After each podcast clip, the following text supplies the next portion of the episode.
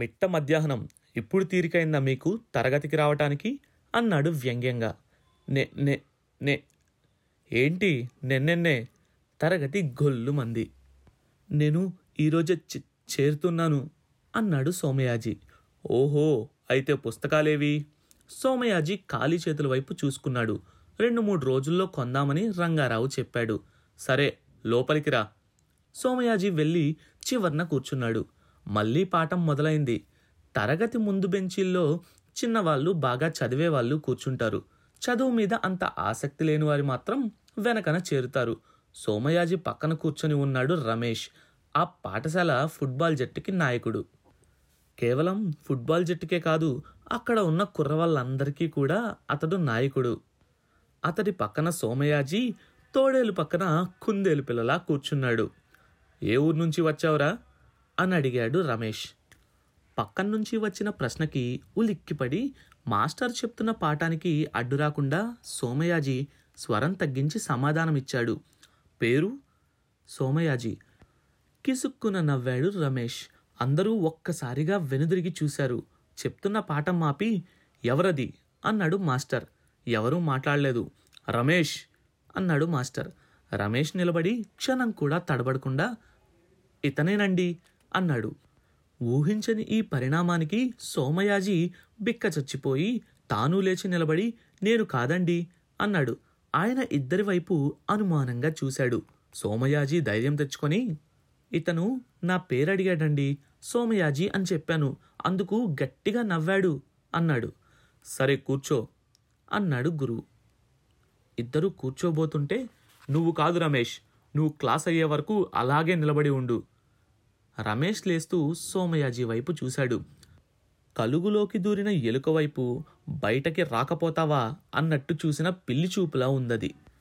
ఆ విధంగా అతడు మొదటి రోజే అక్కడ పెద్దవాళ్ళుగా పేరు మోసిన వాళ్ళకి, ఫుట్బాల్ జట్టు నాయకుడికి శత్రువు అయ్యాడు. అతడి దురదృష్టం అక్కడితో ఆగలేదు. ఆ తరువాత క్లాసు లెక్కలు మాస్టారుది. ఆయనే క్లాస్ టీచర్ కూడా. ఆయన క్లాసులోకి వస్తే లెక్కలు తప్ప మిగతావన్నీ మాట్లాడతాడు. అందులో సగం తన గురించి, మిగతా సగం తన వంశం గురించి ఉంటుంది. ఆ రోజు కూడా అదే విధంగా జరిగింది. తన తాతగారు అశువుగా ఎలా కవిత్వం చెప్పేవారో వర్ణిస్తున్నాడు ఆయన. ఆయన చెప్పేదాని మీద ఉత్సాహం లేకపోయినా క్లాస్ టీచర్ కాబట్టి నిశ్శబ్దంగా వింటున్నారు పిల్లలు. ఒకరోజు జమీందారు గారు మా తాతగారిని అప్పటికప్పుడు పద్యం చెప్పమన్నారట. ఆయన మామూలు పద్యం కాకుండా 16 పాదాలున్న పద్యం చదివారట. దాంతో జమీందారు గారు దాదాపు మూర్ఛపోయాడు. తెలుగులో ఇప్పటికీ ఎప్పటికీ అదే పెద్ద పద్యం. మా వంశం అటువంటిది. సోమయాజీ ఇబ్బందిగా కదిలాడు. అదాయన దృష్టిలో పడింది. ఈలోపు క్రింద నుంచి రమేష్ తన కాళ్ళ మధ్యలోనున్న సూదితో అతడి పాదాన్ని గట్టిగా నొక్కాడు. స్ అన్నాడు సోమయాజీ బాధగా. లెక్కల మాస్టారు తన తాతగారి ఔన్నత్యం ప్రసంగం ఆపి లే అన్నాడు. సోమయాజీ లేచి నిలబడ్డాడు. ఇందాకటి నుంచి చూస్తున్నాను, ఎందుకలా మెలికలు తిరిగిపోతున్నావు? క్రిందేమైనా నల్లులు కుడుతున్నాయా అని అడిగాడు. పిల్లలు నవ్వారు. ఏం చెప్పవేం? సోమయాజీ రమేష్ వైపు చూశాడు. అతడు ముసిముసిగా నవ్వుతున్నాడు. చెప్తే జాగ్రత్త అన్నట్టు. బెంచి ఎక్కు అన్నాడు మాస్టారు. అది కాదండి. మరేంటండి? వెక్కిరిస్తున్నట్టు అన్నాడు మాస్టారు. తెలుగులో 16 పాదాలున్న పద్యం పెద్దది కాదండి. అంతకన్నా పెద్దది నా ఎరుకలో ఒకటున్నది.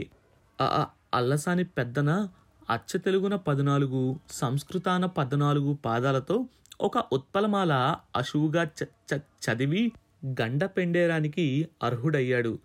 మీ తాతగారి పద్యం కన్నా అదే పెద్దది.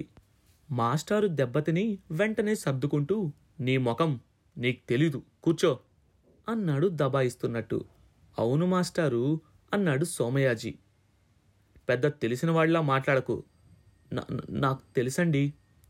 క్లాస్ పిల్లల ముందు అతడిని ఎలాగైనా ఓడించాలని. ఓరి నత్తి వెదవా, తెలిస్తే చెప్పు చూద్దాం అన్నాడు. సోమయాజీ చేతులు కట్టుకొని గబగబా చెప్పేశాడు. గదిలో సూది పడితే వినిపించేటంత నిశ్శబ్దం వ్యాపించింది. మాస్టర్ ఏదో అనబోయి ఏమీ అనలేక సర్లే కూర్చో అన్నాడు. ఆయన ముఖంలో మాత్రం నువ్వు నాకు గుర్తున్నావు సుమా అన్న భావం కనపడుతోంది. పైకి కనబడడు, ప్రదర్శించడుగాని సోమయాజీ శరీరం ఆజానుబాహుడిగా పెరగటానికి ఆయత్తమవుతున్నది. కావలసిన కళ్ళే కావలసిన వాటిని గమనిస్తూ ఉంటాయి. పై సంఘటన రోజున తరువాత తరగతులు లేకపోవడం వల్ల అతడు తొందరగా ఇంటికి వచ్చాడు. అప్పటికే వేసవికాలం ప్రవేశిస్తూ ఉంది. అతడు స్నానం చేద్దామని పెరట్లోకి వెళ్ళాడు. తువ్వాలు తలుపు మీద వేస్తే అదే బయటవారికి గుర్తు. అతడు బట్టలిప్పి స్నానం చేయడం ప్రారంభించాడు. అంతలో చేతిమీద తువ్వాలు వేసుకుని వైదేహి పెరట్లోకి వచ్చింది. సన్నగా కూనిరాగం తీస్తూ కూలిన గోడ నుంచి లోపలికి ప్రవేశించబోయి లోపలున్న సోమయాజిని చూసి నాలుగు కచ్చుకొని వెనక్కి తిరిగింది. అతడు నగ్నమైన సిగ్గుతో కుచించుకుపోయాడు. ఆమె అతన్ని చూడగానే చప్పున చలించటంలో కానీ వెనుదిరగడంలో కానీ తత్తరపాటేమీ లేదు. పైగా కళ్ళలో సన్నటి నవ్వు కనబడింది కూడా. తను లోపల ఉన్నట్టుగా నిజంగా ఆమెకు తెలియదని అనుకున్నాడు. ఆ తరువాత దాని గురించి ఆలోచించలేదు. కానీ ఆమె ఆలోచిస్తున్న విషయం అతడి ఊహకందనిది. అతడు స్నానం పూర్తి చేసి బయటకు వస్తుంటే పెరటి గుమ్మం దగ్గర నిలబడి, తొట్లో నీళ్ళన్నీ ఖాళీ చేసావా, కొద్దిగైనా ఉంచావా అంది. ఆమె కళ్ళలో చిరునవ్వు అలాగే ఉంది. తోడిపెట్టనా అని అడిగాడు సోమయాజీ. అతడు నూతిలో చేదవేస్తుంటే ఆమె అతడి వైపే చూస్తూ నిలబడింది. మగవాడి ప్రతి విజయం వెనుక ఓ స్త్రీ ఉంటుందంటారు. అది నిజమో కాదో తెలియదు, కానీ మగవాడి ప్రతి అపజయం ముందు మాత్రం ఓ స్త్రీ తప్పకుండా ఉంటుంది. వైదేహి మూలాన సోమయాజీ ఎదుర్కొన్న సమస్యలేంటి, అసలు ఆ అపజయం ఏంటి తెలుసుకోవాలనుకుంటున్నారా? అయితే నెక్స్ట్ ఎపిసోడ్ కోసం వెయిట్ చేయండి. కొత్త చాప్టర్ ప్రతి మంగళవారం మరియు గురువారం. అండ్ ఈ షోని వినాలంటే గానాలో లేదా యాపిల్ పాడ్కాస్ట్, గూగుల్ పాడ్కాస్ట్ కానీ మరి ఏ ఇతర ప్లాట్ఫామ్లోనైనా సబ్స్క్రైబ్ చేసి నోటిఫికేషన్ టర్న్ ఆన్ చేసుకోండి. నెక్స్ట్ ఎపిసోడ్ రిలీజ్ అయినప్పుడు మీకు అప్డేట్ వస్తుంది.